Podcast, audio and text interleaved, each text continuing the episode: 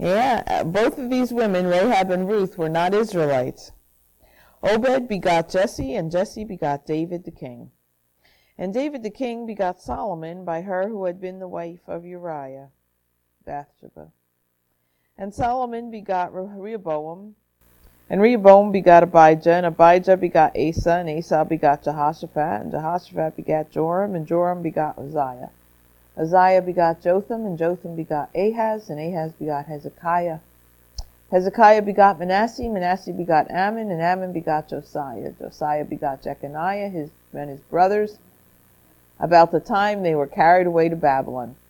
And after they were brought to Babylon, Jeconiah begot Shealtiel, and Shealtiel begot Zerubbabel, and Zerubbabel begot Abiud, and Abiud begot Eliakim, and Eliakim begot Azor. Azor begot Zadok, and Zadok begot Achim, and Achim begot Eliud. Eliud begot Eleazar, and Eleazar begot Matthan, and Matthan begot Jacob, and Jacob begot Joseph, the husband of Mary, of whom was born Jesus, who is called Christ. Now, I know it's just a list of names, but if it was your name or my name, we would want to read the list, right? it was his genealogy. So we see there that remember how how the Lord promised to David that the Christ would come through his line, and here we see that that came to pass, didn't it? So all the generations from Abraham, although Joseph is not the biological father of Jesus, he's the adopted father of Jesus, whatever you want to call it. So all the generations from Adam, Abraham to David are 14 generations, and from David until the captivity in Babylon are 14 generations, and from the captivity in Babylon until the Christ are 14 generations. All right. So now the birth of Jesus Christ was as follows. After his mother Mary was betrothed to Joseph before they came together, she was found with child of the Holy Spirit. Then Joseph, her husband, being a just man and not wanting to make her a public example, was minded to put her away secretly. Now, here we see the struggle, don't we? Here, Mary has this visitation from the angel, and she uh, believes what the angel says and accepts it. But she has a lot of explaining to do, doesn't she? she has to explain this to her parents. She has to explain this to the man that she's betrothed to. In those days, that was a binding covenant. Mm-hmm. When he hears this news, he doesn't know what to do. We see that from here. He doesn't want to have her stoned publicly because he loves her. But he doesn't know what to do. And he's thinking, well, maybe I should just put her away privately and, and uh, separate myself from her. But Here's the good news. While he thought about these things, doesn't know what to do, behold, an angel of the Lord appeared to him in a dream. There we see that Joseph, most of the time, he heard from God by night in a dream. that was the way he, he got it. Saying, Joseph, son of David, do not be afraid to take to you Mary, your wife Notice that even though they were not married yet officially, it's she's still referred to as his wife. For that which is conceived in her is of the Holy Spirit. And she will bring forth a son, and you shall call his name Jesus. Now, Joseph, Joseph gets the instructions. He is to be the earthly father of the Christ child not the biological father, but he is to be the provider and the father, right? In the home.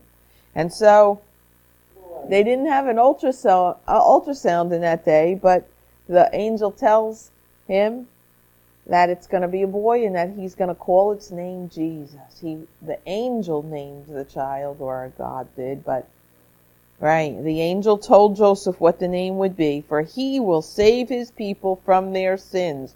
That's what the name means, Savior.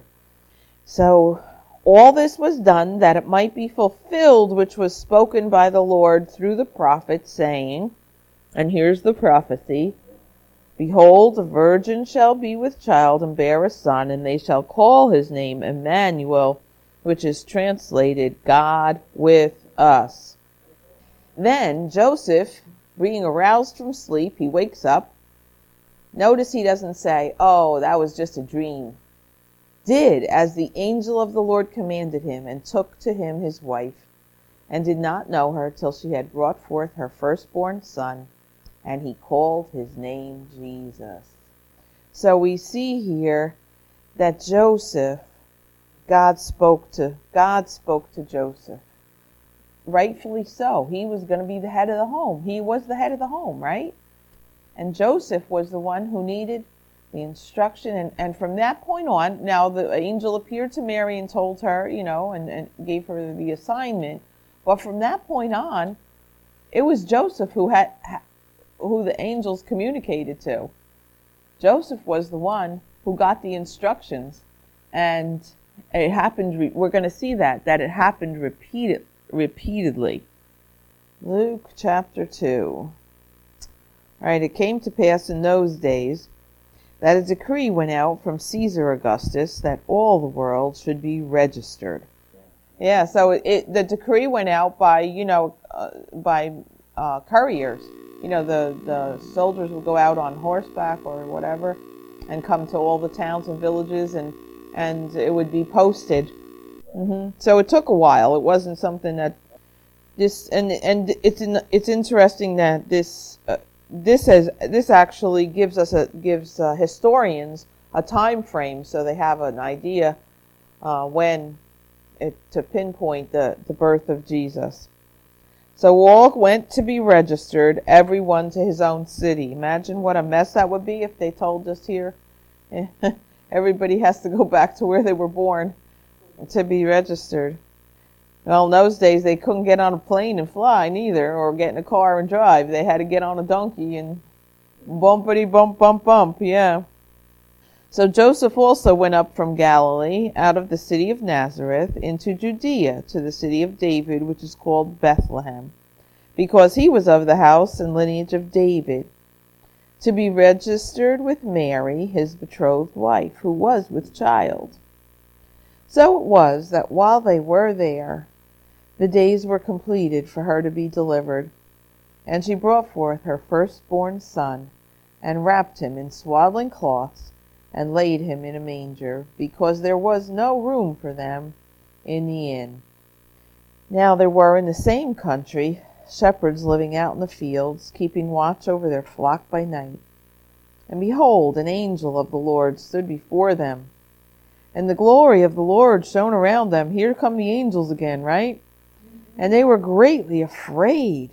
Imagine being out there, you know, no street lights. It wasn't like today where everybody, lots of light shining around. All they had was the stars in the sky. And now here out of the darkness pops an angel. The angel says, Do not be afraid. I bring you good tidings of great joy, which shall be to all people. For there is born to you this day in the city of David a Savior, who is Christ the Lord. And this will be the sign to you. You will find a babe wrapped in swaddling cloths lying in a manger. And suddenly there was with the angel a multitude of the heavenly host, praising God and saying, Glory to God in the highest, and on earth peace, goodwill toward men. Imagine, you know, think about this. Imagine, you know, being with God the Father and leaving, getting ready to leave the glory of heaven and take on human form. That's mind boggling, huh? That the Son of God would leave the glory of heaven to come into our sin cursed earth and become human flesh as a, as a helpless babe. That is truly mind boggling. And of course, there was no room for them in the inn. We know that, right? You know, sometimes people say, "Oh, how terrible," but the inns really weren't a good place for them to be anyway. Was they were public sleeping places, so they wouldn't have had much privacy there anyhow. So probably was a blessing for them not to have to go in the inn and to be out in the main in the, with the animals, eh, a little more privacy that way. And then the angels go and sing to the shepherds. So that tells us something about the shepherds, doesn't it? The shepherds must have been godly men who were looking and hoping for the Messiah to come because um, the message came to them. And whenever, you know, God was looking for, for people to fulfill the prophecies whose hearts were towards him, right? As it, the Bible tells us, that's always true. The eyes of the Lord run to and fro throughout the earth to show himself strong on behalf of those whose hearts love him, are towards him. And still it is today. These people were, again, I said this uh, a couple weeks ago, these people weren't rich and famous and popular and hadn't done anything uh, out unusual, but they had believed God and they were they loved God and they were looking for Messiah to come. And so God saw their hearts and he found faithful people to uh, bring to pass all of the prophecies and the fulfillment. And so God is looking still, yet today, across the land, across the world, for hearts. And if our hearts are faithful and we love Him, He will use us. He will use us for His glory to unfold His plan and His purpose. And so we must, that's why we must continue to be faithful all the way to the end. All right, let's pick up at, at verse 15. So it was when the angels had gone away from them into heaven that the shepherds said to one another, Let us now go to Bethlehem and see this thing that has come to pass, which the Lord has made known to us. And they came with haste and found Mary and Joseph and the babe lying in a manger. Now, when they had seen him, they made widely known that which was told them concerning this child. So we see here that they heard the angels, they understood the message, and they acted on it. Sometimes people hear, have a divine visitation, they hear the message, but they don't do anything about it. They had a choice, didn't they? They could have gone back to sleep and said, Wow, that was really something. That was really something. But they did more than that, didn't they? They went, they followed the divine message. They said, let's pursue this out. Let's find out what this is all about. And it tells us that they went and they worshiped, didn't they? And that Jesus said to the woman at the well, the Father seeks worshipers, and those that worship him must worship him in spirit and in truth. So he was always looking for us to worship him. And then not only did they go and worship, but they spread the news. They spread the news. They told everyone that they met what had happened. And all those who heard it marveled at those things which were told them by the shepherds. But Mary kept all these things and pondered them in her heart. And then the shepherds returned, glorifying and praising God for all the things that they had heard and seen as it was told them. Hallelujah. So, Yes, imagine from Mary and Joseph's side. Here they have their newborn child, and here come some shepherds looking for him, saying that the angels told them that he was born. Wow. I'll tell you, God's got his own his own communication system, doesn't he? He doesn't need all our technology. No, he was way ahead of of all of that. That's right. He's got a he he can communicate what needs communicated with a no problem whatsoever. And Mary, she just took it all in and she kept pondering it in her heart. Mm-hmm. All right. And when 8 days were completed for the circumcision of the child, his name was called Jesus the name given by the angel before he was conceived in the womb. That's right. That's right. So it wasn't his name wasn't Joseph. no, his name was Jesus. Just like John, he had a he, he was named. He was named named by heaven. Mm. Now, when the days of her purification according to the law of Moses were completed, they brought him to Jerusalem to present him to the Lord, as it is written in the law of the Lord. Every male who opens the womb shall be called holy to the Lord, and to offer a sacrifice according to what it is said in the law of the Lord, a pair of turtle doves or two young pigeons. And behold, there was a man in Jerusalem. Here we see another another man who also his heart was prepared and waiting and looking. And again, we see that that's key in everything that God does. He's looking for willing, willing hearts prepared that are looking for him. And we can we can be those kind of people. We can be those kind of people. And who knows what God will do? He will do wonderful things. Man in Jerusalem whose name was Simeon, and this man was just and devout, waiting for the consolation of Israel, and the Holy Spirit was upon him. Here again we see, and you know, it was a dark time. There was no great prophets, there was no great revivals breaking out. Rome Roman rule was in control of, of Israel and and Herod was a tyrant and it was a dark time. But there were hearts that were looking and longing and saying, You must surely, the time is now, surely Messiah must come. They were faithful. They loved God. They they were devout and faithful even though the times were bad, even though the world around them seemed like like what? Like there was there was there was no godliness. There was nothing just like when we look around, there's so much wickedness and there's so much depravity. That doesn't but our hearts still have to be faithful. Faithful, looking for our Savior. He promised he's coming again, right? Do we believe it? Are we faithful day by day and say, I know you're coming, Lord. I know you're coming. Come to my heart, Lord Jesus. There's room in my heart for thee. And so he, the, and it had been revealed to him, Simeon, the, by the Holy Spirit, that he would not see death before he had seen the Lord's Christ. So now we see the Holy Spirit at work here. We see the Holy Spirit at work here in the, in the story.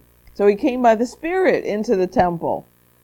And then when the parents brought in the child Jesus to do for him according to the custom of the law, he was there. Why was he there? Because his heart was sensitive to the leading of the Holy Spirit. And we need to keep our hearts sensitive to the leading of the Holy Spirit. Sometimes the Holy Spirit will suggest it something to us that wasn't on our agenda for the day. And we have to be sensitive, don't we? Because if he hadn't been listening to the Spirit, what the Holy Spirit said to him, he would have missed this opportunity, right? So he took him up in his arms and blessed God and said, Lord, now you are letting your servant depart in peace according to your word. For my eyes have seen your salvation, which you have prepared before the face of all peoples, a light to bring revelation to the Gentiles and the glory of your people Israel. So here, we have another prophetic utterance as Simeon, old Simeon takes the baby up in his arms. He, the spirit inside of him recognizes that this is the Christ child. And he pronounces that. And so Joseph and Mary hear this, don't they? They hear this. It confirms to them. Don't you think that in Joseph and Mary's mind, there had to be questions and wonderings and what is this going to be like? And and is this for real? Did i just imagine it? Of course they knew they they didn't because they had the evidence of the child and all but still i'm sure that there were you know they were human. They were human beings and i'm sure they had discussions and and talked about it and wondered and here again First, the shepherds come, and then here Simeon confirms what God has spoken to them. And Joseph and his mother marveled at those things which were spoken of him, because they hadn't gone around telling everybody, probably. It was too easily bis- misunderstood. And then Simeon blessed them and said to Mary, his mother, Behold, this child is destined for the fall and rising of many in Israel, and for a sign which will be spoken against. Yes, a sword will pierce through your own soul also, that the thoughts of many hearts may be revealed. So there we see that he spoke over their lives, he blessed them, but he let her know that it, it was going to be, it wasn't all going to be a cakewalk, right? Great grief to her heart. to see her son killed in the way that he was. Wow. I'm sure she never, when she, you know, when the angel first came to her, that was not on her. That was not on her uh, in her in her sights. So God entrusted her not only with the love of raising that child, but with the pain of seeing him killed in such a horrible way. And we know that Mary, of course, was was at the cross and at the and saw him after he was raised from the dead also. So hallelujah. Let's just do a little more here. Now there was one Anna, a prophetess, the daughter of Phanuel. Here's another one. Another one who was had a prepared heart of the tribe of Asher, and she was of great age and lived with a husband seven years from her virginity. And this woman was a widow of about 84 years, who did not depart from the temple, but served God with fasting and prayers night and day. Wow. Faithful soul, right? To the faithful soul. I'm telling you. God has faithful people all over the place. We have a precious little lady comes to the center. She's a counselor. I'll tell you, she's as faithful as the day is long. God bless her. And she always has the happiest smile and always willing to do anything that needs done, even if her clients don't show up. Is what makes reminds me of her. And, and God has faithful people. God has faithful people all across the land. Served God with fastings and prayers night and day all around the world. And coming in that instant, she gave thanks to the Lord and spoke to him of all those who looked for redemption in Jerusalem. So there's another one whose heart was prepared and ready and believing for Messiah to come. And so let's not give up. No throw away the faith. After a while gives big reward. Don't stop being faithful. Keep on keeping on, even though it's hard. It's tough, right? They went through dark days. They went through tough times. Herod was a tyrant. And they thought, of course, Messiah was going to overthrow Herod, which he didn't do. So that's right. When you read the history and how Herod had such a grip on on the on the land and and uh, they up and they lived in fear of him.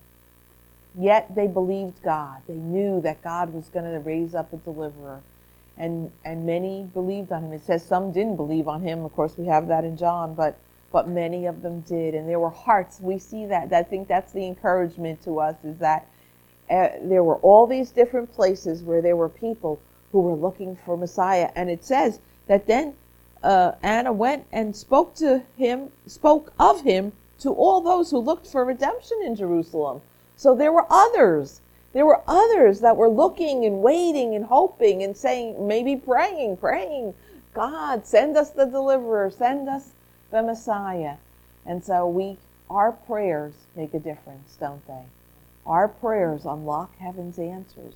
Our prayers change our own, change us, usually bring change to our own hearts, and also unlock heaven's answers. It's the way God has made it to be.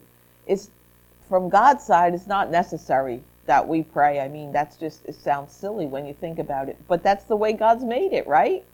That's his one of his principles. We come and we bring our petitions. We come to the throne, and He answers. He rises up and He answers. And so don't ever give up, no matter what, how long it's been, no matter what you're struggling with, praying for, believing God for.